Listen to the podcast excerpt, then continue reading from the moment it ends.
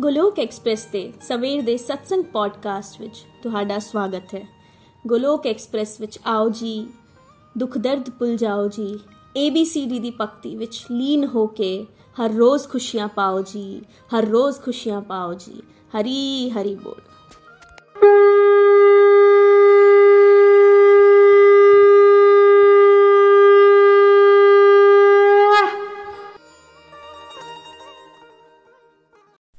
हरी, हरि बोल जी, हरि बोल। जय श्री कृष्णा। जय श्री कृष्ण चैतन्य प्रभु नित्यानंदा। श्री अद्वैता गदाधर, श्री वासादि गौर भक्त वृंद हरे कृष्णा हरे कृष्णा कृष्णा कृष्णा, हरे हरे। हरे राम हरे राम राम राम, हरे हरे। ओम नमो भगवते वासुदेवाय, ओम नमो भगवते वासुदेवाय, ओम नमो भगवते वासुदेवाय। श्रीमद भगवद गीता दी जय ਗੌਰ ਨਿਤਾਈ ਦੀ ਜੈ, ਸ਼੍ਰੀ ਸ਼੍ਰੀ ਰਾਧਾ ਸ਼ਾਮ ਸੁੰਦਰ ਦੀ ਜੈ। Busy through the body free a soul Hari ਹਰੀ ਬੋਲ, ਹਰੀ ਹਰੀ ਬੋਲ। ਸਰੀਰ ਤੋਂ ਰਹੋ ਵਿਅਸਤ, ਆਤਮਾ ਤੋਂ ਰਹੋ ਮਸਤ, ਹਰੀ ਨਾਮ ਜਪਦੇ ਹੋਏ। Transform the world by transforming yourself ਖੁਦ ਨੂੰ ਬਦਲ ਕੇ ਹੀ ਤੁਸੀਂ ਦੁਨੀਆ ਬਦਲ ਸਕਦੇ ਹੋ। ਨਾ ਸ਼ਾਸਤਰ ਨਾਲ, ਨਾ ਸ਼ਾਸਤਰ ਨਾਲ, ਨਾ ਤਨ ਨਾਲ ਤੇ ਨਾ ਹੀ ਕਿਸੇ ਯੁਕਤੀ ਨਾਲ। ਮੇਰਾ ਤਾਂ ਜੀਵਨ ਨਿਰਭਰ ਹੈ हे ਪ੍ਰਭੂ ਸਿਰਫ ਤੇ ਸਿਰਫ ਤੁਹਾਡੀ ਕਿਰਪਾ ਸ਼ਕਤੀ ਨਾਲ ਜੈ ਸ਼੍ਰੀ ਰਾਧਾ ਕ੍ਰਿਸ਼ਨਾ ਜੈ ਸ਼੍ਰੀ ਰਾਮ ਅੱਜ ਦੇ ਪੰਜਾਬੀ ਪੋਡਕਾਸਟ ਵਿੱਚ ਤੁਹਾਡਾ ਸਭ ਦਾ ਸਵਾਗਤ ਹੈ ਮੈਂ ਸ਼ਸ਼ੀ ਸ਼ਰਮਾ ਸੁਜਾਨਪੁਰ ਡਿਸਟ੍ਰਿਕਟ ਪਠਾਨਕੋਟ ਪੰਜਾਬ ਇੰਡੀਆ ਤੋਂ ਗੋਲੋਕ ਐਕਸਪ੍ਰੈਸ ਦੇ ਦੁਆਰਾ ਸਵੇਰੇ 5:30 ਵਜੇ ਵਾਲੇ ਸਤਸੰਗ ਨੂੰ ਪੰਜਾਬੀ ਵਿੱਚ ਰੱਖਣ ਜਾ ਰਹੀ ਹਾਂ। ਦੋਸਤੋ, ਸਤਸੰਗ ਦੀ ਸ਼ੁਰੂਆਤ ਕਰਦਿਆਂ ਨikhil ਜੀ ਨੇ ਸਾਨੂੰ ਦੱਸਿਆ ਕਿ ਹਰ ਬੁੱਧਵਾਰ, ਵੀਰਵਾਰ ਤੇ ਸ਼ੁੱਕਰਵਾਰ ਨੂੰ ਭਗਵਤ ਗੀਤਾ ਡਿਟੇਲਡ ਵਿੱਚ ਡਿਟੇਲਡ ਵਿੱਚ ਕਰਵਾਈ ਜਾ ਰਹੀ ਹੈ। ਇਸ ਤੋਂ ਪਹਿਲਾਂ ਕਿ ਭਗਵਤ ਗੀਤਾ ਦੇ ਸ਼ਲੋਕ ਸ਼ੁਰੂ ਕੀਤੇ ਜਾਣ, ਇਸ ਤੋਂ ਪਹਿਲਾਂ, ਮਤਲਬ ਸ਼ਲੋਕ ਸ਼ੁਰੂ ਕੀਤੇ ਜਾਣ ਤੋਂ ਪਹਿਲਾਂ ਸਮਾਜ ਦੇ ਵਿੱਚ ਜੋ ਗਲਤ ਧਾਰਨਾਵਾਂ ਬਣੀਆਂ ਹਨ ਉਹਨਾਂ ਤੇ ਡਿਟੇਲ ਵਿੱਚ ਚਰਚਾ ਕਰਕੇ ਜੋ ਸੱਚਾਈ ਹੈ ਉਸ ਤੇ ਚਾਨਣਾ ਪਾਇਆ ਜਾਵੇਗਾ ਅੱਜ ਦੇ ਸਤਸੰਗ ਦਾ ਵਿਸ਼ਾ ਹੈ ਚੰਗੇ ਕਰਮ ਕਰਨੇ ਚਾਹੀਦੇ ਹਨ ਭਗਤੀ ਦੀ ਕੀ ਜ਼ਰੂਰਤ ਹੈ ਸਤਸੰਗ ਨੂੰ ਸ਼ੁਰੂ ਕਰਦੇ ਹਾਂ ਨikhil ji ਨੇ ਕਿਹਾ ਕਿ ਇਸ ਵਿੱਚ ਕੋਈ ਦੋ رائے ਨਹੀਂ ਕਿ ਚੰਗੇ ਕਰਮ ਤਾਂ ਕਰਨੇ ਹੀ ਚਾਹੀਦੇ ਹਨ ਹੈ ਨਾ ਚੰਗੇ ਕਰਮ ਸਾਨੂੰ ਕਰਨੇ ਚਾਹੀਦੇ ਹਨ, ਪਰ ਸਾਡੇ ਸਮਾਜ ਦੇ ਵਿੱਚ, ਸਾਡੇ ਸੰਸਾਰ ਦੇ ਵਿੱਚ ਇਹ ਗਲਤ ਧਾਰਨਾ ਹੈ ਕਿ ਚੰਗੇ ਕਰਮ ਤਾਂ ਕਰਨੇ ਚਾਹੀਦੇ ਹੈ, ਪਰ ਭਗਤੀ ਦੀ ਕੋਈ ਲੋੜ ਨਹੀਂ। ਦੋਸਤੋ, ਇਹ ਧਾਰਨਾ ਬਣੀ ਕਿਵੇਂ? ਇਸ ਦਾ ਕਾਰਨ ਹੈ ਕਿ ਸਮਾਜ ਵਿੱਚ ਅਧਿਆਤਮ ਲਈ ਜਾਂ ਭਗਤੀ ਦੇ ਲਈ ਗਿਆਨ ਬਹੁਤ ਘੱਟ ਹੈ। ਲੋਕਾਂ ਦੀ ਸੁਣੀ ਸੁਣਾਈ ਗੱਲਾਂ ਵਿੱਚ ਆ ਕੇ ਇਹ ਧਾਰਨਾ ਬਣ ਚੁੱਕੀ ਹੈ ਕਿ ਸਾਨੂੰ ਚੰਗੇ ਕਰਮ ਕਰਨੇ ਚਾਹੀਦੇ ਹਨ, ਪਰ ਚੰਗੇ ਕਰਮ ਹੀ ਕਾਫੀ ਹਨ। ਭਗਤੀ ਦੀ ਸਾਨੂੰ ਕੋਈ ਲੋੜ ਨਹੀਂ। ਹੈਨਾ? ਚੰਗੇ ਕਰਮ, ਜਿਸ ਤਰ੍ਹਾਂ ਚੰਗੇ ਕਰਮ ਕਿਸ ਨੂੰ ਕਵਾਂਗੇ ਅਸੀਂ?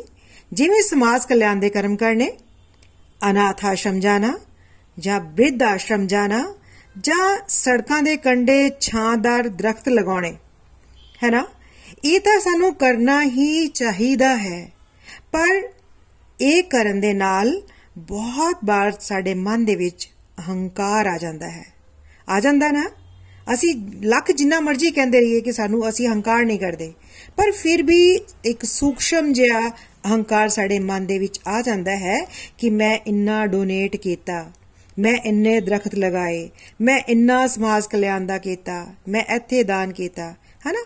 ਹੰਕਾਰ ਆ ਹੀ ਜਾਂਦਾ ਹੈ ਤੇ ਹੰਕਾਰ ਆਉਣ ਦੇ ਨਾਲ ਅਸੀਂ ਉਹਨੇ ਸਪਿਰਚੁਅਲ ਗਰੋਥ ਨਹੀਂ ਕਰ ਸਕਦੇ। ਨਾਲ ਹੀ ਨਾਲ ਸਾਡਾ ਪਤਨ ਵੀ ਹੋ ਸਕਦਾ ਹੈ। ਪਤਨ ਹੋ ਸਕਦਾ ਹੈ ਦੋਸਤੋ ਸਾਡਾ। ਇਹ ਚੰਗੇ ਕਰਮ ਸਾਨੂੰ ਨਿਮਿਤ ਮਾਤਰ ਦੇ ਭਾਵ ਨਾਲ ਕਰਨੇ ਚਾਹੀਦੇ ਹਨ। ਹਨਾ? ਜਿਵੇਂ ਕੋਈ ਬੱਚਾ ਹੈ, ਆਪਣੇ ਮਾਪੇ ਤੋਂ ਪੈਸੇ ਲੈਂਦਾ ਹੈ, ਪੈਸੇ ਲੈ ਕੇ ਚੰਗੇ ਕਰਮ ਕਰਦਾ ਹੈ। ਪਰ ਆਪਣੇ ਮਾਪੇ ਦੇ ਨਾਲ ਕੋਈ ਵੀ ਗੱਲਬਾਤ ਨਹੀਂ ਕਰਦਾ। ਮਾਪੇ ਤੋਂ ਪੈਸੇ ਲਏ, ਚੰਗੇ ਕਰਮ ਕੀਤੇ, ਪਰ ਮਾਪੇ ਨਾਲ ਨਾ ਕੋਈ ਗੱਲਬਾਤ ਕੀਤੀ, ਨਾ ਹੀ ਉਹਨਾਂ ਦਾ ਧੰਨਵਾਦ ਕੀਤਾ। ਤਾਂ ਕੀ ਇਹ ਦੋਸਤੋ ਠੀਕ ਹੈ? ਸਾਨੂੰ ਆਪਣੇ ਮਾਪੇ ਦਾ ਧੰਨਵਾਦ ਕਰਨਾ ਚਾਹੀਦਾ ਹੈ। ਉਹਨਾਂ ਨੂੰ ਮਾਨ ਸਨਮਾਨ ਦੇਣਾ ਚਾਹੀਦਾ ਹੈ। ਗੱਲਬਾਤ ਉਹਨਾਂ ਦੇ ਨਾਲ ਕਰਦੇ ਰਹਿਣਾ ਚਾਹੀਦਾ ਹੈ। ਇਸ ਨਾਲ ਕੀ ਹੋਵੇਗਾ ਦੋਸਤੋ? ਇਸ ਨਾਲ ਮਾਪੇ ਸਾਡੇ ਖੁਸ਼ ਹੋ ਜਾਂਦੇ ਹਨ ਤੇ ਉਹਨਾਂ ਨੂੰ ਉਹ ਬੱਚਿਆਂ ਆਪਣਿਆਂ ਨੂੰ ਦਿਲ ਤੋਂ ਆਸ਼ੀਰਵਾਦ ਦਿੰਦੇ ਹਨ। ਐਸੇ ਤਰ੍ਹਾਂ ਪਰਮਾਤਮਾ ਸਾਡੇ ਸਭ ਦੇ ਪਿਤਾ ਹਨ। ਜੇ ਹਰ ਕਰਮ ਦੇ ਵਿੱਚ ਅਸੀਂ ਉਹਨਾਂ ਨੂੰ ਐਡ ਕਰ ਲੈਨੇ ਆ ਹਨਾ? ਉਹਨਾਂ ਨੂੰ ਸ਼ਾਮਿਲ ਕਰ ਲੈਨੇ ਆ ਉਹਨਾਂ ਨੂੰ ਯਾਦ ਕਰਦੇ ਆ ਉਹਨਾਂ ਦੀ ਖੁਸ਼ੀ ਦੇ ਲਈ ਆਪਾਂ ਕਰਮ ਕਰਦੇ ਆ ਤਾਂ ਪਰਮਾਤਮਾ ਬਹੁਤ ਖੁਸ਼ ਹੋ ਜਾਂਦੇ ਹਨ। ਅਸਲ ਵਿੱਚ ਗੱਲ ਇਹ ਹੈ ਦੋਸਤੋ ਕਿ ਮਾਇਆ ਦੇ ਪ੍ਰਭਾਵ ਦੇ ਕਾਰਨ ਹਰ ਵਿਅਕਤੀ ਨੂੰ ਲੱਗਦਾ ਹੈ ਕਿ ਉਹ ਚੰਗੇ ਕਰਮ ਕਰ ਰਿਹਾ ਹੈ। ਹੈ ਨਾ ਚਾਹੇ ਕੋਈ ਗਲਤ ਵੀ ਕਰ ਰਿਹਾ ਹੈ, ਜੋ ਵੀ ਆਪਣੇ ਹਿਸਾਬ ਨਾਲ ਜੋ ਵੀ ਕਰਮ ਕਰ ਰਿਹਾ ਹੈ ਉਸ ਨੂੰ ਇਹ ਲੱਗਦਾ ਹੈ ਕਿ ਉਹ ਚੰਗੇ ਕਰਮ ਕਰ ਰਿਹਾ ਹੈ। ਪਰ ਇਸ ਚੰਗੇ ਬੁਰੇ ਦੀ ਪਰਿਭਾਸ਼ਾ ਹੈ ਕੀ? ਹੈ ਨਾ ਇਹ ਪਰਿਭਾਸ਼ਾ ਸਮੇਂ ਤੇ ਸਥਾਨ ਦੇ ਹਿਸਾਬ ਦੇ ਨਾਲ 200 ਬਦਲਦੀ ਰਹਿੰਦੀ ਹੈ। ਅੱਜ ਤੋਂ 35 40 ਸਾਲ ਪਹਿਲਾਂ ਔਰਤਾਂ ਦਾ ਜੌਬ ਕਰਨਾ ਚੰਗਾ ਨਹੀਂ ਮੰਨਿਆ ਜਾਂਦਾ ਸੀ। ਚਾਹੇ ਉਹ ਕਿੰਨੀ ਵੀ ਪੜ੍ਹੀ ਲਿਖੀ ਹੋਏ, ਉਸ ਨੂੰ ਘਰੋਂ ਬਾਹਰ ਜਾਣ ਦੀ ਇਜਾਜ਼ਤ ਨਹੀਂ ਹੁੰਦੀ ਸੀ। ਪਰ ਅੱਜ ਸਮੇਂ ਦੀ ਮੰਗ ਹੈ। ਕਿਸੇ ਕੁੜੀ ਨੂੰ ਅਗਰ ਮੁੰਡੇ ਵਾਲੇ ਦੇਖਣ ਲਈ ਆਉਂਦੇ ਹਨ, ਤਾਂ ਸਭ ਤੋਂ ਪਹਿਲਾਂ ਉਹਨਾਂ ਦਾ ਸਵਾਲ ਇਹ ਹੁੰਦਾ ਹੈ ਕਿ ਇਸ ਦੀ ਜੌਬ ਕੀ ਹੈ, ਕੀ ਨੌਕਰੀ ਕਰਦੀ ਹੈ, ਇਸ ਦਾ ਸੈਲਰੀ ਪੈਕੇਜ ਕੀ ਹੈ। ਹੈਨਾ? ਪਰਿਭਾਸ਼ਾ ਬਦਲ ਗਈ ਨਾ।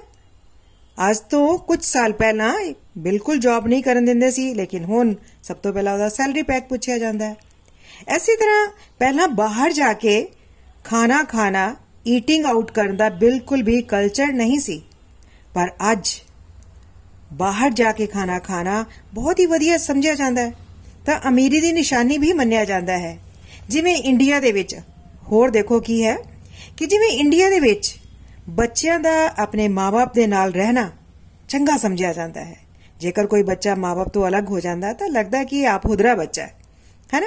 ਜਦ ਕਿ ਵਿਦੇਸ਼ਾਂ ਵਿੱਚ ਕੀ ਹੁੰਦਾ ਹੈ? ਵਿਦੇਸ਼ਾਂ ਦੇ ਵਿੱਚ ਵਿਆਹ ਕਰਕੇ ਬੱਚਿਆਂ ਦਾ ਮਾਪੇ ਦੇ ਨਾਲ ਰਹਿਣਾ ਬਹੁਤ ਹੀ ਹੈਰਾਨਗੀ ਦੀ ਗੱਲ ਹੈ ਕਿ ਆਪਣੇ ਮਾਪੇ ਨਾਲ ਰਹਿ ਰਿਹਾ ਹੈ ਔਰ ਉਸ ਨੂੰ ਗਲਤ ਮੰਨਿਆ ਜਾਂਦਾ ਹੈ ਕਿ ਸਾਡੀ ਆਪਣੀ ਪ੍ਰਾਈਵੇਟ ਲਾਈਫ ਕੀ ਹੈ। ਪਰਿਭਾਸ਼ਾ ਬਦਲ ਗਈ ਨਾ ਦੋਸਤੋ। ਬਦਲ ਗਈ ਪਰਿਭਾਸ਼ਾ। ਇਸੇ ਤਰ੍ਹਾਂ ਪਰਿਵਾਰਾਂ ਦੇ ਵਿੱਚ ਵੀ ਚੰਗੇ ਬੁਰੇ ਦੀ ਪਰਿਭਾਸ਼ਾ ਬਦਲ ਚੁੱਕੀ ਹੈ। ਹੈਨਾ? ਬਹੁਤ ਪਰਿਵਾਰਾਂ ਦੇ ਵਿੱਚ ਰਾਤ ਨੂੰ ਛੇਤੀ ਸੌ ਜਾਣਾ ਤੇ ਸਵੇਰੇ ਛੇਤੀ ਉੱਠਣਾ ਬਹੁਤ ਹੀ ਵਧੀਆ ਮੰਨਿਆ ਜਾਂਦਾ ਹੈ। ਹੈਨਾ? Early to bed and early to rise makes a man healthy wealthy and wise ਜਦ ਕਿ ਬਹੁਤ ਸਾਰੇ ਐਸੇ ਪਰਿਵਾਰ ਹਨ ਜੋ ਕਿ ਬਿਜ਼ਨਸਮੈਨ ਹਨ। ਬਿਜ਼ਨਸ ਕਰਦੇ ਹਨ, ਰਾਤ ਨੂੰ ਦੇਰ ਨਾਲ ਘਰ ਆਉਣਾ ਲੇਟ ਖਾਣਾ ਖਾਣਾ, ਦੇਰ ਨਾਲ ਸੌਣਾ ਸਵੇਰੇ ਬਹੁਤ ਲੇਟ ਉੱਠਣਾ ਚੰਗਾ ਸਮਝਿਆ ਜਾਂਦਾ ਹੈ। ਉਹ ਇਸੇ ਨੂੰ ਚੰਗਾ ਸਮਝਦੇ ਹੈ। ਚੰਗੇ ਬੁਰੇ ਦੀ ਪਰਿਭਾਸ਼ਾ ਬਦਲਦੀ ਜਾ ਰਹੀ ਹੈ। ਇਹ ਡਿਸਾਈਡ ਹੁਣ ਦੋਸਤੋ ਕੌਣ ਕਰੇਗਾ ਕਿ ਚੰਗਾ ਹੈ ਕੀ ਹੈ। ਹਨਾ? ਇੱਥੇ ਸਾਡੇ ਗ੍ਰੰਥਾਂ ਦਾ, ਵੇਦਾਂ ਦਾ ਰੋਲ ਆ ਜਾਂਦਾ ਹੈ ਕਿ ਜਿਵੇਂ ਵਿਅਕਤੀ ਚੰਗੇ ਕਰਮ ਕਰਦਾ ਹੈ ਤਾਂ ਉਸ ਦਾ ਕ੍ਰੈਡਿਟ ਕਿਸ ਨੂੰ ਦੇਵੇਗਾ? ਹਨਾ ਜਿਹੜਾ ਭਗਤੀ ਦੇ ਰਾਹ ਤੇ ਨਹੀਂ ਚੱਲਿਆ ਹੋਇਆ, ਜੇ ਚੰਗੇ ਕੰਮ ਕਰਦਾ ਹੈ, ਤਾਂ ਉਹ ਉਸ ਦਾ ਕ੍ਰੈਡਿਟ ਦੇਵੇਗਾ ਕਿਸ ਨੂੰ? ਉਸ ਨੂੰ ਲੱਗਦਾ ਹੈ ਕਿ ਮੈਂ ਕਰ ਰਿਹਾ। ਮੈਂ ਕਮਾਇਆ, ਮੈਂ ਦਾਨ ਕੀਤਾ, ਮੈਂ ਕਰਨ ਕਰਾਉਣ ਵਾਲਾ ਹੈ। ਜਦੋਂ ਕਿ ਚੰਗੇ ਕਰਮ ਨਾਲ ਕਰਮਾਂ ਦੇ ਨਾਲ ਨਾਲ ਜੇਕਰ ਉਹ ਭਗਤੀ ਵੀ ਕਰਦਾ ਹੈ, ਭਗਤੀ ਭਾਵ ਨਾਲ ਉਹੀ ਕਰਮ ਕਰਦਾ ਹੈ, ਤਾਂ ਉਹ ਕਰਮ ਕਰਦੇ ਹੋਏ ਉਸ ਨੂੰ ਲੱਗੇਗਾ ਕਿ ਮੈਂ ਤਾਂ ਕੇਵਲ ਨਮਿਤ ਮਾਤਰ ਹਾਂ। ਮੈਂ ਨਹੀਂ ਕੀਤਾ। ਪਰਮਾਤਮਾ ਨੇ ਮੈਨੂੰ ਨਮਿਤ ਬਣਾਇਆ। ਹਨਾ? ਪਰਮਾਤਮਾ ਨੇ ਇੱਕ ਜ਼ਰੀਆ ਬਣਾਇਆ ਮੇਰਾ। ਕਰਨ ਕਰਾਉਣ ਵਾਲੇ ਕੌਣ ਹਨ? ਉਹ ਤਾਂ ਪਰਮਾਤਮਾ ਹੀ ਹਨ। ਹੈਨਾ? ਚੰਗੇ ਕਰਮ ਕਰਨਾ ਤਾਂ ਚੰਗਾ ਹੈ ਹੀ। ਪਰ ਜਿਵੇਂ ਜਦੋਂ ਕਿਤੇ ਤੁਸੀਂ ਸਫ਼ਰ ਕਰ ਰਹੇ ਹੋ ਦੋਸਤੋ, ਹੈਨਾ? ਸਫ਼ਰ ਕਰ ਰਹੇ ਹੋ, ਤਾਂ ਉਸ ਵੇਲੇ ਤੁਸੀਂ ਚੰਗੇ ਕੰਮ ਕਰੋਗੇ। ਕਿੱਥੇ ਜਾਓਗੇ ਤੁਸੀਂ ਸਮਾਜ ਕਲਿਆਣ ਕਰਨ ਲਈ? ਸਫ਼ਰ ਕਰ ਰਹੇ ਹੋ ਤਾਂ ਉਸ ਲਈ ਚੰਗੇ ਕਰਮ ਨਹੀਂ ਕਰ ਸਕਦੇ ਅਸੀਂ ਨਾ। ਜਿਵੇਂ ਦਰਖਤ ਲਗਾਉਣੇ ਹੈ ਜਾਂ ਅਨਾਥ ਆਸ਼ਰਮ ਜਾਣਾ ਜਾਂ ਬ੍ਰਿਧ ਆਸ਼ਰਮ ਜਾਣਾ ਜਾਂ ਸਮਾਜ ਕਲਿਆਣ ਕਰਨਾ ਹੈ ਨਾ ਉਂਝ ਵੀ ਇਹ ਜੋ ਕਰਮ ਹੈ, ਇਹ ਜੋ ਚੰਗੇ ਕਰਮ ਹੈ, ਕੋਈ ਹਰ ਰੋਜ਼ ਨਹੀਂ ਕਰ ਸਕਦਾ। ਕਰ ਸਕਦਾ ਕਦੀ ਕਦਾਈ, ਠੀਕ ਹੈ, ਹੈਨਾ? ਕਦੀ ਕਦਾਈ ਬੰਦਾ ਅਨਾਥ ਆਸ਼ਰਮ ਚਲਾ ਜਾਂਦਾ ਹੈ, ਸਮਾਜ ਕਲਿਆਣ ਕਰ ਦਿੰਦਾ ਹੈ, ਕੋਈ ਨਾ ਕੋਈ, ਪਰ ਹਰ ਰੋਜ਼ ਨਹੀਂ। ਕਦੀ ਕਦੇ ਇਹ ਚੀਜ਼ਾਂ ਹੁੰਦੀਆਂ ਹਨ। ਪਰ ਜਿਵੇਂ ਤੁਸੀਂ ਸਫ਼ਰ ਕਰ ਰਹੇ ਹੋ, ਕਿਤੇ ਜੌਬ ਤੇ ਜਾਂਦੇ ਹੋ ਘੰਟਾ ਜਾਣ ਲੱਗ ਜਾਂਦਾ, ਘੰਟਾ ਆਣ ਲੱਗ ਜਾਂਦਾ ਹੈ, ਤਾਂ ਤੁਸੀਂ ਜਾਂਦੇ ਜਾਂਦੇ ਰਸਤੇ ਦੇ ਵਿੱਚ ਭਜਨ ਸੁਣ ਸਕਦੇ ਹੋ, ਪ੍ਰਵਚਨ ਸੁਣ ਸਕਦੇ ਹੋ, ਕਥਾ ਸੁਣ ਸਕਦੇ ਹੋ ਇੰਜ ਹੀ ਇਸੇ ਤਰ੍ਹਾਂ ਹੀ, ਹੈ ਨਾ, ਘਰ ਦੇ ਵਿੱਚ ਕੰਮਕਾਜ ਕਰਦੇ ਹੋਏ, ਤੁਸੀਂ ਨਹਾ ਰਹੇ ਹੋ, ਆਪਣਾ ਕੰਮਕਾਰ ਕਰ ਰਹੇ ਹੋ, ਰੋਟੀ ਬਣਾ ਰਹੇ ਹੋ ਬਰਤਨ ਸਾਫ਼ ਕਰ ਰਹੇ ਹੋ ਜੌਬ ਤੇ ਜਾ ਰਹੇ ਹੋ, ਜਿੰਨੇ ਵੀ ਤੁਸੀਂ ਕੋਈ ਵੀ ਕੰਮ ਤੁਸੀਂ ਕਰ ਰਹੇ ਹੋ, ਹੈ ਨਾ, ਕਰ ਸਕਦੇ ਹੋ, ਇਹ ਕੀ ਹੈ ਚਲਦੇ ਫਿਰਦੇ ਤੁਸੀਂ, ਇਸ ਦੇ ਨਾਲ ਨਾਲ ਤੁਸੀਂ ਖਾਂਦੇ, ਪੀਂਦੇ, ਉੱਠਦੇ, ਬੈਠਦੇ, ਜਾਗਦੇ, ਸੌਂਦੇ, ਤੁਸੀਂ ਭਗਤੀ ਕਰ ਸਕਦੇ ਹੋ। ਹਨਾ? ਇਹਨਾਂ ਕੰਮਾਂ ਦੇ ਨਾਲ ਤੁਸੀਂ ਚੰਗੇ ਕੰਮ ਨਹੀਂ ਕਰ ਸਕਦੇ। ਤੁਸੀਂ ਆਪਣੇ ਕਰਮ ਕਰ ਰਹੇ ਹੋ। ਪਰ ਇਹਨਾਂ ਸਭ ਦੇ ਨਾਲ ਤੁਸੀਂ ਕੀ ਕਰ ਸਕਦੇ ਹੋ? ਤੁਸੀਂ ਨਾਲ ਨਾਲ ਭਗਤੀ ਕਰ ਸਕਦੇ ਹੋ। ਪ੍ਰਭੂ ਨੂੰ ਯਾਦ ਕਰ ਸਕਦੇ ਹੋ। ਭਗਤੀ ਹਰ ਵੇਲੇ ਕਰਕੇ ਆਪਣੀ ਅੰਤਰਾਤਮਾ ਨੂੰ ਸ਼ੁੱਧ ਬਣਾ ਸਕਦੇ ਹਾਂ ਅਸੀਂ ਦੋਸਤੋ। ਬਹੁਤ ਸਾਰੇ ਸੰਤ ਮਹਾਤਮਾ ਹਨ। ਜਿਨ੍ਹਾਂ ਨੇ ਜਗਤ ਕਲਿਆਣ ਦੇ ਕੰਮ ਕੀਤੇ, ਪਰ ਉਹ ਜਗਤ ਕਲਿਆਣ ਦੇ ਕੰਮ ਉਹਨਾਂ ਨੇ ਚੰਗੇ ਕਰਮ ਸਮਝ ਕੇ ਨਹੀਂ ਕੀਤੇ, ਬਲਕਿ ਪਰਮਾਤਮਾ ਦੇ ਲਈ, ਨਿਮਿਤ ਮਾਤਰ ਦੇ ਭਾਵ ਦੇ ਨਾਲ, ਭਗਤੀ ਭਾਵ ਦੇ ਨਾਲ ਉਹਨਾਂ ਨੇ ਉਹ ਕਰਮ ਕੀਤੇ।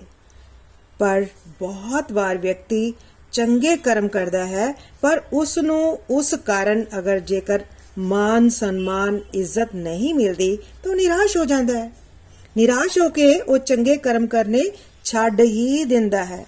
ਪਰ ਜੋ ਵੀ ਭਗਤੀ ਭਾਵ ਨਾਲ ਪ੍ਰਭੂ ਦੇ ਲਈ ਕਰਮ ਕਰਦਾ ਹੈ ਉਸ ਨੂੰ ਕੋਈ ਸਨਮਾਨ, ਮਾਨ ਸਨਮਾਨ ਦੇਵੇ ਜਾਂ ਨਾ ਦੇਵੇ ਉਸ ਨੂੰ ਫ਼ਰਕ ਹੀ ਨਹੀਂ ਪੈਂਦਾ ਕੋਈ ਵੀ। ਕੋਈ ਫ਼ਰਕ ਨਹੀਂ ਪੈਂਦਾ ਉਸ ਨੂੰ ਕਿਉਂ?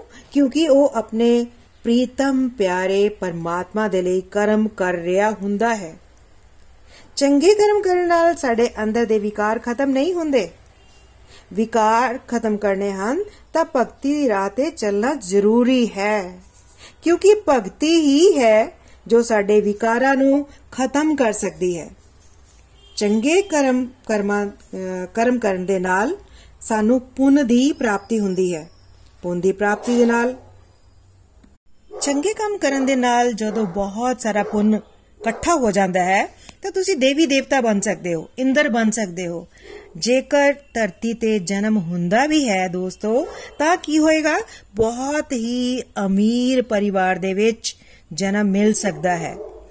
ਪਰ ਜਿਸ ਨੂੰ ਗਿਆਨ ਹੋ ਜਾਂਦਾ ਹੈ ਕਿ ਚੰਗੇ ਕਰਮਾਂ, ਚੰਗੇ ਕਰਮ ਵੀ ਜੋ ਹੈ, ਇਹ ਬੰਧਨ ਦਾ ਕਾਰਨ ਹਨ, ਉਹ ਫਿਰ ਉਹ ਕਰਮ ਜੋ ਹੈ ਭਗਤੀ ਭਾਵ ਦੇ ਨਾਲ ਉਹ ਕਰਮ ਕਰਦਾ ਹੈ ਤੇ ਭਗਤੀ ਭਾਵ ਦੇ ਨਾਲ ਕਰਮ ਕਰਨ ਦੇ ਨਾਲ ਸਾਡੇ ਸਾਰੇ ਕਰਮ ਕਿਹੜੇ ਬਣ ਜਾਂਦੇ ਹਨ? ਦਿਵਯ ਕਰਮ ਬਣ ਜਾਂਦੇ ਹਨ ਤੇ ਫਿਰ ਜੋ ਦਿਵਯ ਕਰਮ ਕਰਦਾ ਹੈ ਉਸ ਨੂੰ ਪਰਮ ਧਾਮ ਦੀ ਪ੍ਰਾਪਤੀ ਹੋ ਜਾਂਦੀ ਹੈ ਜਾਂ ਪਰਮ ਧਾਮ ਦੇ ਵਿੱਚ ਉਸ ਦੀ ਐਂਟਰੀ ਹੋ ਜਾਂਦੀ ਹੈ। ਤੇ ਫਿਰ ਜਨਮ ਮ੍ਰਿਤਿਉ ਬਿਮਾਰੀ, ਬੁਢਾਪਾ ਸਭ ਕੁਝ ਖਤਮ ਹੋ ਜਾਂਦਾ ਹੈ। ਫਿਰ ਪ੍ਰਭੂ ਨਾਲ ਉਸ ਦੀ ਨੇੜਤਾ ਹੋ ਜਾਂਦੀ ਹੈ, ਨੇੜਤਾ ਉਸ ਨੂੰ ਮਿਲ ਜਾਂਦੀ ਹੈ, ਪ੍ਰਭੂ ਦੇ ਨਾਲ ਉਹ ਰਹਿੰਦਾ ਹੈ। ਜਿਵੇਂ ਦੋ ਵਿਅਕਤੀਆਂ ਨੇ ਹਸਪਤਾਲ ਬਣਾਇਆ, ਇੱਕ ਨੇ ਇਸ ਭਾਵ ਨਾਲ ਬਣਵਾਇਆ ਕਿ ਪ੍ਰਭੂ ਨੇ ਦਿੱਤਾ ਸੀ, ਮੈਂ ਕੇਵਲ ਨਿਮਿਤ ਮਾਤਰਾ, ਮੈਂ ਇੱਕ ਮਾਧਿਅਮ ਹਾਂ। ਤੇ ਉਸ ਨੂੰ ਉਸ ਦਾ ਉਹ ਕਰਮ ਜੋ ਹੈ, ਉਹ ਹਸਪਤਾਲ ਬਣਵਾਣਾ ਉਹ ਕਰਮ ਕੀ ਬਣ ਗਿਆ? ਦਿਵਯ ਕਰਮ ਬਣ ਗਿਆ। ਜਦਕਿ ਦੂਸਰਾ ਵਿਅਕਤੀ ਹੈ ਹਸਪੀਟਲ ਬਣਵਾਉਂਦਾ ਹੈ, ਉਹ ਇਸ ਭਾਵ ਨਾਲ ਬਣਵਾਉਂਦਾ ਹੈ ਕਿ ਮੇਰੇ ਕੋਲ ਠੀਕ ਹੈ ਪੈਸੇ ਸੀ ਜ਼ਿਆਦਾ ਪੈਸਾ ਸੀ ਮੈਨੇ ਬਣਵਾ ਦਿੱਤਾ ਹੈਨਾ ਲੋਕ ਮੇਰਾ ਮਾਨ ਸਨਮਾਨ ਕਰਨ ਮੇਰੀ ਵਾਹ ਵਾਹ ਕਰਨ ਤਾਂ ਉਸ ਦਾ ਇਹ ਕਰਮ ਜੋ ਹੈ ਚੰਗਾ ਕਰਮ ਬਣ ਗਿਆ ਚੰਗੇ ਕਰਮ ਕਰਕੇ ਉਸ ਨੂੰ ਪੁੰਨਤਾ ਮਿਲੇਗਾ ਹੀ ਮਿਲੇਗਾ ਪਰ ਜਨਮ ਮ੍ਰਿਤਿਉ ਦਾ ਚੱਕਰ ਖਤਮ ਨਹੀਂ ਹੋਵੇਗਾ ਇਹ ਠੀਕ ਹੈ ਕਿ ਚੰਗੇ ਕਰਮ ਕਰਕੇ ਉਸ ਨੂੰ ਕੁਝ ਸਮੇਂ ਦੇ ਲਈ ਖੁਸ਼ੀ ਮਿਲ ਸਕਦੀ ਹੈ ਪਰ ਜੋ ਭਗਤੀ ਦੇ ਅੰਦਰ ਆਨੰਦ ਹੈ ਹੈ ਨਾ? ਬਹੁਤ ਆਨੰਦ ਹੈ ਦੋਸਤੋ ਭਗਤੀ ਦੇ ਅੰਦਰ। ਜੋ ਭਗਤੀ ਦੇ ਅੰਦਰ ਆਨੰਦ ਹੈ, ਜੋ ਉੱਤਮ ਰਸ ਮਿਲਦਾ ਹੈ, ਉਹ ਚੰਗੇ ਕਰਮਾਂ ਨਾਲ ਨਹੀਂ ਮਿਲਦਾ। ਚੰਗੇ ਕਰਮ ਕਰਕੇ ਤੁਹਾਨੂੰ ਹਜ਼ਾਰ ਰੁਪਏ ਵਾਲੀ ਖੁਸ਼ੀ ਮਿਲੇਗੀ। ਜਦ ਕਿ ਭਗਤੀ ਭਾਵ ਨਾਲ ਕੀਤੇ ਗਏ ਕੰਮਾਂ ਨਾਲ ਤੁਹਾਨੂੰ ਕਰੋੜਾਂ ਰੁਪਏ ਵਾਲੀ ਖੁਸ਼ੀ ਮਿਲਦੀ ਹੈ। ਚੋਇਸ ਸਾਡੀ ਹੈ, ਹਜ਼ਾਰ ਰੁਪਏ ਜਾਂ ਕਰੋੜਾਂ ਰੁਪਏ ਦੀ ਖੁਸ਼ੀ। ਲਾਈਫ ਵਿਦ ਡਿਵੋਸ਼ਨ ਔਰ ਵਿਦਆਊਟ ਡਿਵੋਸ਼ਨ ਇਹ ਅਸੀਂ ਸੋਚਣਾ ਹੈ। ਭਗਤੀ ਦੀ ਰਾਹ ਤੇ ਚੱਲਣ ਨਾਲ ਤੁਹਾਡੀ ਜਿਸ ਤਰ੍ਹਾਂ ਦੀ ਮਰਜ਼ੀ ਹੋਵੇ, ਜਿਸ ਤਰ੍ਹਾਂ ਦੀ ਮਰਜ਼ੀ ਸਿਚੁਏਸ਼ਨ ਹੋਵੇ, ਤੁਹਾਨੂੰ ਕੋਈ ਫ਼ਰਕ ਹੀ ਨਹੀਂ ਪਏਗਾ ਦੋਸਤੋ।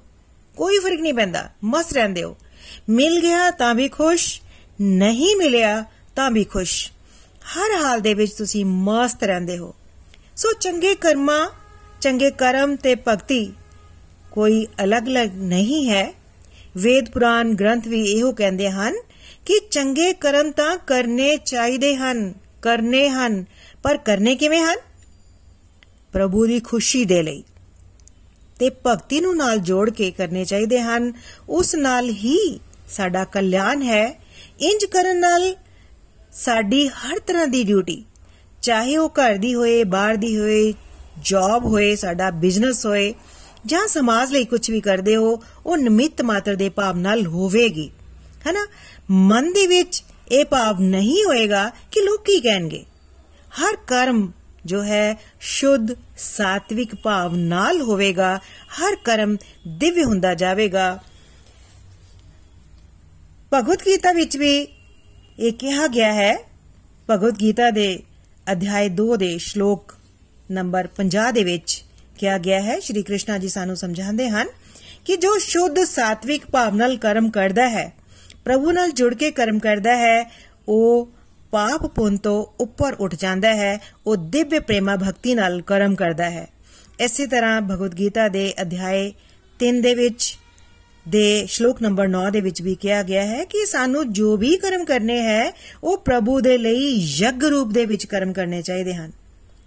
ਅਗਰ ਅਸੀਂ ਪ੍ਰਭੂ ਦੇ ਲਈ ਯੱਗ ਰੂਪ ਦੇ ਵਿੱਚ ਕਰਮ ਨਹੀਂ ਕਰਾਂਗੇ, ਤਾਂ ਉਹ ਕਰਮ ਜੋ ਹੈ, ਬੰਧਨ ਦਾ ਕਾਰਨ ਬਣ ਜਾਣਗੇ। ਹੈਨਾ? ਬੰਧਨ ਦਾ ਜਦੋਂ ਕਾਰਨ ਬਣ ਜਾਣਗੇ ਤੇ ਬਾਰ-ਬਾਰ ਉਹੀ ਜਨਮ ਮ੍ਰਿਤਿੂ, ਬੁਢਾਪਾ, ਬਿਮਾਰੀ ਦੇ ਵਿੱਚ ਸਾਨੂੰ ਜਨਮ ਮ੍ਰਿਤਿੂ ਜਿਹੜਾ ਹੈ, ਸਾਡਾ ਇਹ ਚੱਕਰ ਜੋ ਚੱਲਦਾ ਰਹੇਗਾ ਚੱਲਦਾ ਰਹੇਗਾ ਚੱਲਦਾ ਰਹੇਗਾ। ਹੈਨਾ?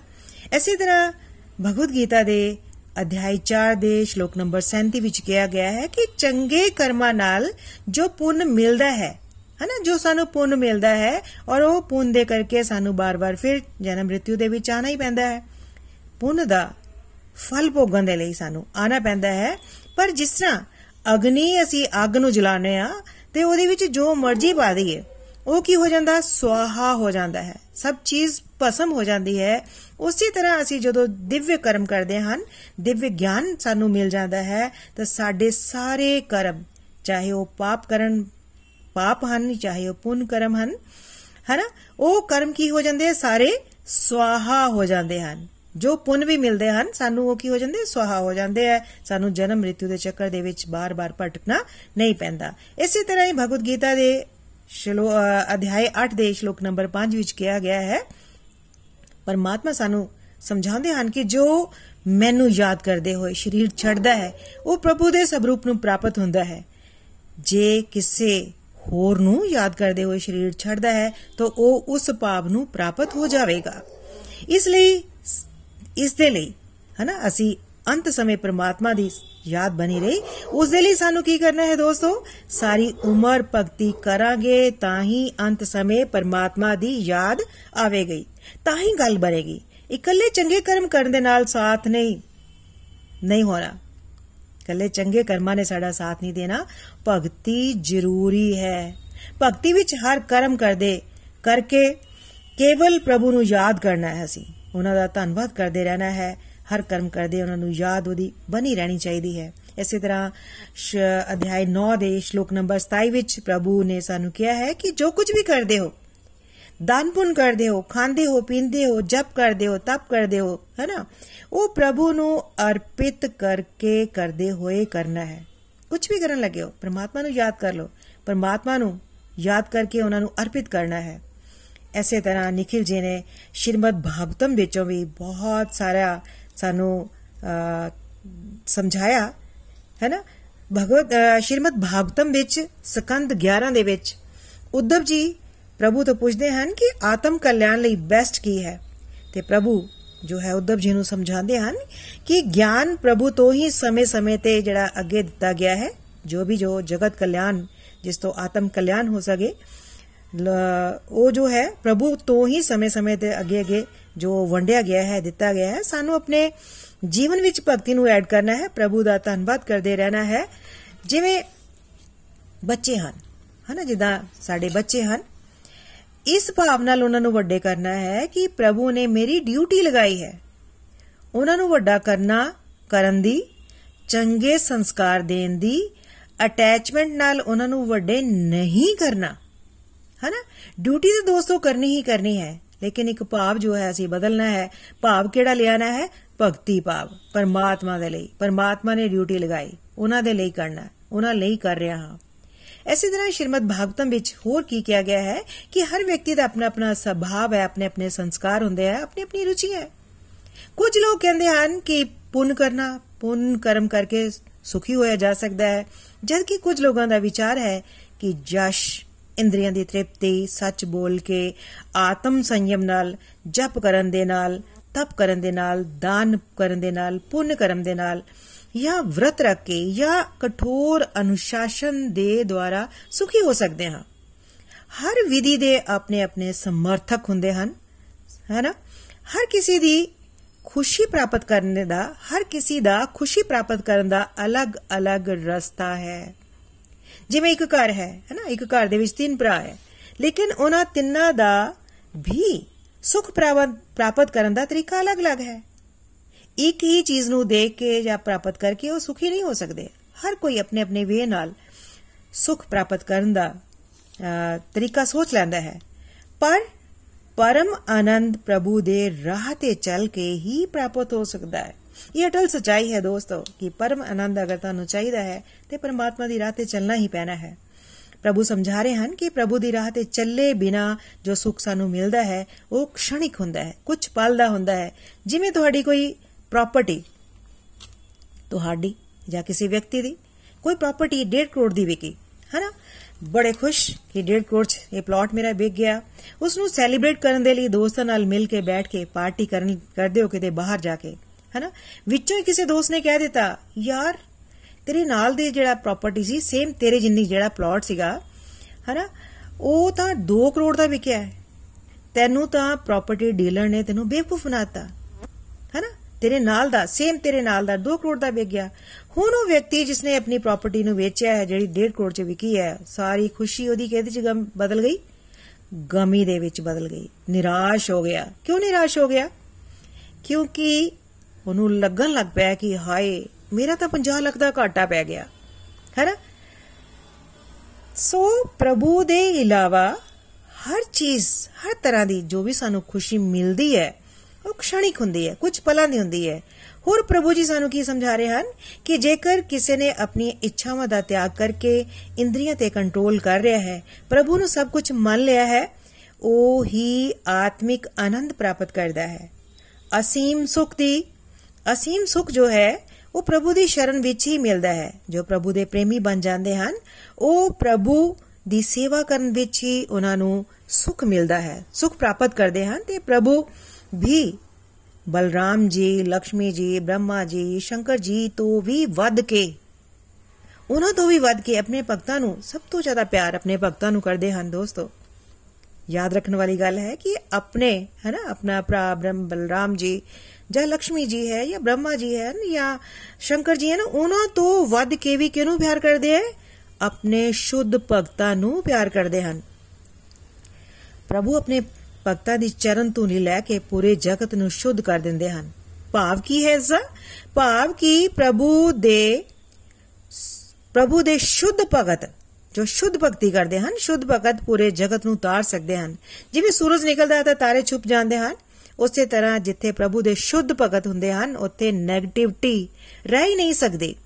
ਉਹ ਪ੍ਰਭੂ, ਉਹ ਭਗਤ ਜੋ ਸੰਭਵ ਹੁੰਦੇ ਹਨ, ਉਹ ਦਿਆਲੂ ਹੋ ਜਾਂਦੇ ਹਨ। ਕਰੁਣਾ ਭਾਵ ਉਹਨਾਂ ਦੇ ਅੰਦਰ ਆ ਜਾਂਦਾ ਹੈ। ਐਸੇ ਭਗਤ ਪ੍ਰਭੂ ਨੂੰ ਬਹੁਤ ਹੀ ਪਿਆਰੇ ਹੁੰਦੇ ਹਨ ਤੇ ਪ੍ਰਭੂ ਗਾਰੰਟੀ ਦੇ ਰਹੇ ਹਨ ਕਿ ਜੋ ਦ੍ਰਿੜ ਨਿਸ਼ਚੈ ਨਾਲ ਪ੍ਰਭੂ ਦੀ ਰਾਹ ਤੇ ਚੱਲਦੇ ਹਨ, ਉਹ ਕਦੀ ਵੀ ਭਟਕਦੇ ਨਹੀਂ। ਜੇਕਰ ਉਹ ਭਟਕ ਵੀ ਜਾਣ ਤਾਂ ਬਹੁਤ ਹੀ ਛੇਤੀ ਫਿਰ ਦੁਆਰਾ ਉਹ ਟਰੈਕ ਤੇ ਆ ਜਾਂਦੇ ਹਨ। ਜਿਵੇਂ ਅੱਗ ਲੱਕੜੀਆਂ ਦੇ ਢੇਰ ਨੂੰ ਸੁਆਹਾ ਕਰ ਦਿੰਦੀ ਹੈ, ਉਸੇ ਤਰ੍ਹਾਂ ਪ੍ਰਭੂ ਦੀ ਭਗਤੀ ਦੇ ਨਾਲ ਸਾਰੇ ਪਾਪਾਂ ਦਾ ਨਾਸ਼ ਹੋ ਜਾਂਦਾ ਹੈ। ਜਦ ਕਿ ਚੰਗੇ ਕਰਮਾਂ ਨਾਲ ਪਾਪਾਂ ਦਾ ਨਾਸ਼ ਨਹੀਂ ਹੁੰਦਾ। ਪੁੰਨ ਮਿਲਦੇ ਹੈ। ਫਿਰ ਜਨਮ ਰਿਤੂ ਦਾ ਚੱਕਰ ਪੈਂਦਾ ਹੈ। ਸ਼ੁੱਧ ਭਗਤੀ ਨਾਲ ਹੀ ਪ੍ਰਭੂ ਨੂੰ ਅਸੀਂ ਵਸ ਦੇ ਵਿੱਚ ਕਰ ਸਕਦੇ ਹਾਂ ਜਾਂ ਕੀਤਾ ਜਾ ਸਕਦਾ ਹੈ। ਜਿਵੇਂ ਜਸ਼ੋਦਾ ਮਈਆ।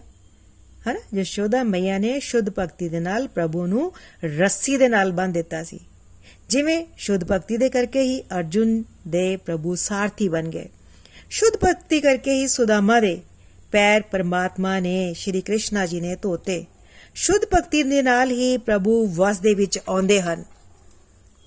ਕਿਸੇ ਵੀ ਗ੍ਰੰਥ ਵਿੱਚ ਦੋਸਤੋ, ਇਹ ਨਹੀਂ ਕਿਹਾ ਗਿਆ ਕਿ ਚੰਗੇ ਕਰਮਾਂ ਦੇ ਨਾਲ ਪ੍ਰਭੂ ਤੁਹਾਡੇ ਬਸ ਵਿੱਚ ਆ ਜਾਂਦੇ ਆ। ਨਹੀਂ ਆਂਦੇ ਹਨਾ?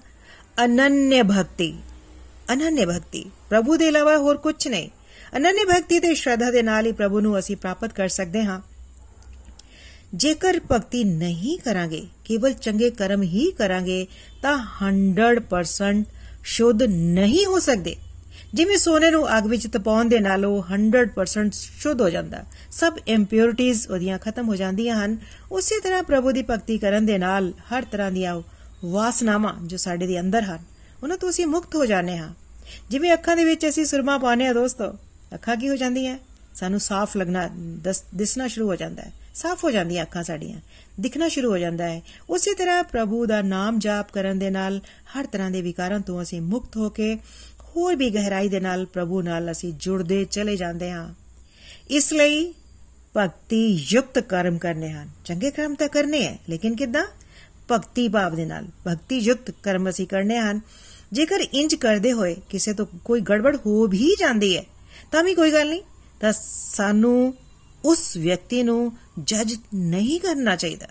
ਉਹਨੂੰ ਜੱਜ ਕਰਨ ਦਾ ਸਾਨੂੰ ਕੋਈ ਅਧਿਕਾਰ ਨਹੀਂ ਹੈ। ਸਾਨੂੰ ਦੂਜਿਆਂ ਦੀ ਕੁਆਲਿਟੀਆਂ ਨੂੰ ਸਿਰਫ ਹਾਈਲਾਈਟ ਕਰਨਾ ਹੈ। ਹਰ ਵਿਅਕਤੀ ਦੀ ਆਪਣੀ ਆਪਣੀ ਜਰਨੀ ਹੈ ਦੋਸਤੋ। ਜੱਜ ਕਰਨ ਦੀ ਡਿਊਟੀ ਕੇਵਲ ਪਰਮਾਤਮਾ ਦੀ ਹੈ। ਅਸੀਂ ਭਗਤੀ ਕਰਨੀ ਹੈ। ਹਾਂ, ਭਗਤੀ ਕਰਾਂਗੇ ਤਾਂ ਹੀ ਦੂਜਿਆਂ ਦੇ ਦੋਸ਼ ਦੇਖਣ ਦੀ ਆਦਤ ਤੋਂ ਛੁੱਟ ਪਾਵਾਂਗੇ। ਚੰਗੇ ਕਰਮ ਤਾਂ ਕਰਨੇ ਹੀ ਚਾਹੀਦੇ ਪਰ ਸਭ ਤੋਂ ਚੰਗਾ ਇਹ ਹੈ ਕਿ ਅਸੀਂ ਪ੍ਰਭੂ ਦੀਆਂ ਗੱਲਾਂ ਨੂੰ ਸਮਝੀਏ ਕਿ ਚੰਗੇ ਕਰਮ ਹੁੰਦੇ ਕਿਹੜੇ ਇਸ ਚੀਜ਼ ਨੂੰ ਸਮਝਣਾ ਸੀ ਕਿ ਪ੍ਰਭੂ ਦੀਆਂ ਗੱਲਾਂ ਨੂੰ ਅਸੀਂ ਸਮਝੀਏ ਕਿ ਚੰਗੇ ਕਰਮ ਹੁੰਦੇ ਕਿਹੜੇ ਹਨ ਤੇ ਕਿਵੇਂ ਕਰਨੇ ਹਨ। ਕਰਨੇ ਕਿਸ ਤਰ੍ਹਾਂ ਚਾਹੀਦੇ ਹਨ? ਪ੍ਰਭੂ ਦੀ ਖੁਸ਼ੀ ਲਈ ਨਿਸ਼ਕਾਮ ਹੋ ਕੇ ਆਲਸ ਦਾ ਤਿਆਗ ਕਰਕੇ ਤੇ ਆਪਣੀ ਸਾਰੀ ਕਾਮਨਾਵਾਂ ਦਾ ਨਾਸ਼ ਕਰਕੇ ਹਰ ਹਾਲਤ ਦੇ ਵਿੱਚ ਸੰਭਵ ਰਹਿੰਦੇ ਹੋਏ ਗ੍ਰੰਥਾਂ ਦੀਆਂ ਗੱਲਾਂ ਨੂੰ ਸਮਝ ਕੇ ਜਗਤ ਕਲਿਆਣ ਦੇ ਕੰਮ ਨਿਮਿਤ ਮਾਤਰ ਦੇ ਭਾਵ ਦੇ ਨਾਲ ਕਰਾਂਗੇ ਤਾਂ ਇਹ ਜੀਵਨ ਦੀ ਸਭ ਤੋਂ ਵੱਡੀ ਤੇ ਸਭ ਤੋਂ ਵਧੀਆ ਸਟੇਜ ਹੋਵੇਗੀ। ਜਿਵੇਂ 80% ਦੋਸਤੋ, ਵਧੀਆ ਨੰਬਰ ਹੈ, ਚੰਗੇ ਮਾੜੇ ਨਹੀਂ ਹੈ ਹੈ ਨਾ? ਕਾਫੀ ਅੱਛੇ ਹੈ। ਪਰ 95% ਨੰਬਰ ਹੋਰ ਵੀ ਵਧੀਆ ਹੈ। ਐਸੀ ਤਰ੍ਹਾਂ ਚੰਗੇ ਕਰਮ ਕਰਨਾ 80% ਨੰਬਰ ਲੈਣਾ ਹੈ, ਪਰ ਉਹੀ ਕਰਮ ਜਗਤ ਕਲਿਆਣ ਦੇ ਲਈ, ਭਗਤੀ ਭਾਵ ਦੇ ਲਈ, ਦੇ ਨਾਲ ਅਸੀਂ ਕਰਦੇ ਹਾਂ, ਤਾਂ ਤੁਸੀਂ 95% ਨੰਬਰ ਪ੍ਰਾਪਤ ਕਰਦੇ ਹੋ। ਜਿਵੇਂ ਗੁੱਡ ਬੈਟਰ ਬੈਸਟ ਵਿੱਚੋਂ ਬੈਸਟ ਸਭ ਤੋਂ ਵਧੀਆ ਹੈ, ਉਸੇ ਤਰ੍ਹਾਂ ਡਿਊਟੀਆਂ ਕਰਨਾ ਗੁੱਡ ਹੈ। ਡਿਊਟੀਆਂ ਦੇ ਨਾਲ ਨਾਲ ਜਗਤ ਕਲਿਆਣ ਕਰਦੇ ਹੋ, ਤਾਂ ਇਹ ਬੈਟਰ ਹੈ। ਪਰ ਇਹ ਸਭ ਕੁਝ ਭਗਤੀ ਭਾਵ ਨਾਲ ਕਰ ਲਓ, ਇਹ ਦਾ ਬੈਸਟ ਹੈ ਹੈਨਾ ਇਹ ਅਸੀਂ ਡਿਸਾਈਡ ਕਰਨਾ ਹੈ ਕਿ ਗੁੱਡ ਤੇ ਰਹਿਣਾ ਹੈ ਬੈਟਰ ਤੇ ਜਾਂ ਬੈਸਟ ਤੇ ਰਹਿਣਾ ਹੈ ਫਿਰ ਮਿਲਾਂਗੇ ਤਦ ਤੱਕ ਜੈ ਸ਼੍ਰੀ ਕ੍ਰਿਸ਼ਨਾ ਹਰੇ ਕ੍ਰਿਸ਼ਨਾ ਹਰੇ ਕ੍ਰਿਸ਼ਨਾ ਕ੍ਰਿਸ਼ਨਾ ਕ੍ਰਿਸ਼ਨਾ ਹਰੇ ਹਰੇ ਹਰੇ ਰਾਮ ਹਰੇ ਰਾਮ ਰਾਮ ਰਾਮ ਹਰੇ ਹਰੇ हरे कृष्णा हरे कृष्णा कृष्णा कृष्णा हरे हरे हरे राम हरे राम राम राम हरे हरे हरे कृष्णा हरे कृष्णा कृष्णा कृष्णा हरे हरे हरे राम हरे राम राम राम हरे हरे ਹਰੀ ਹਰੀ ਬੋਲ ਜੀ, ਹਰੀ ਬੋਲ। ਗੋਲੋਕ ਐਕਸਪ੍ਰੈਸ ਦੇ ਨਾਲ ਜੁੜਨ ਲਈ ਤੁਸੀਂ ਸਾਡੇ ਈਮੇਲ ਐਡਰੈਸ info@golokexpress.org ਦੇ ਰਾਹੀਂ ਸੰਪਰਕ ਕਰ ਸਕਦੇ ਹੋ ਜਾਂ ਸਾਡੇ WhatsApp ਜਾਂ Telegram ਨੰਬਰ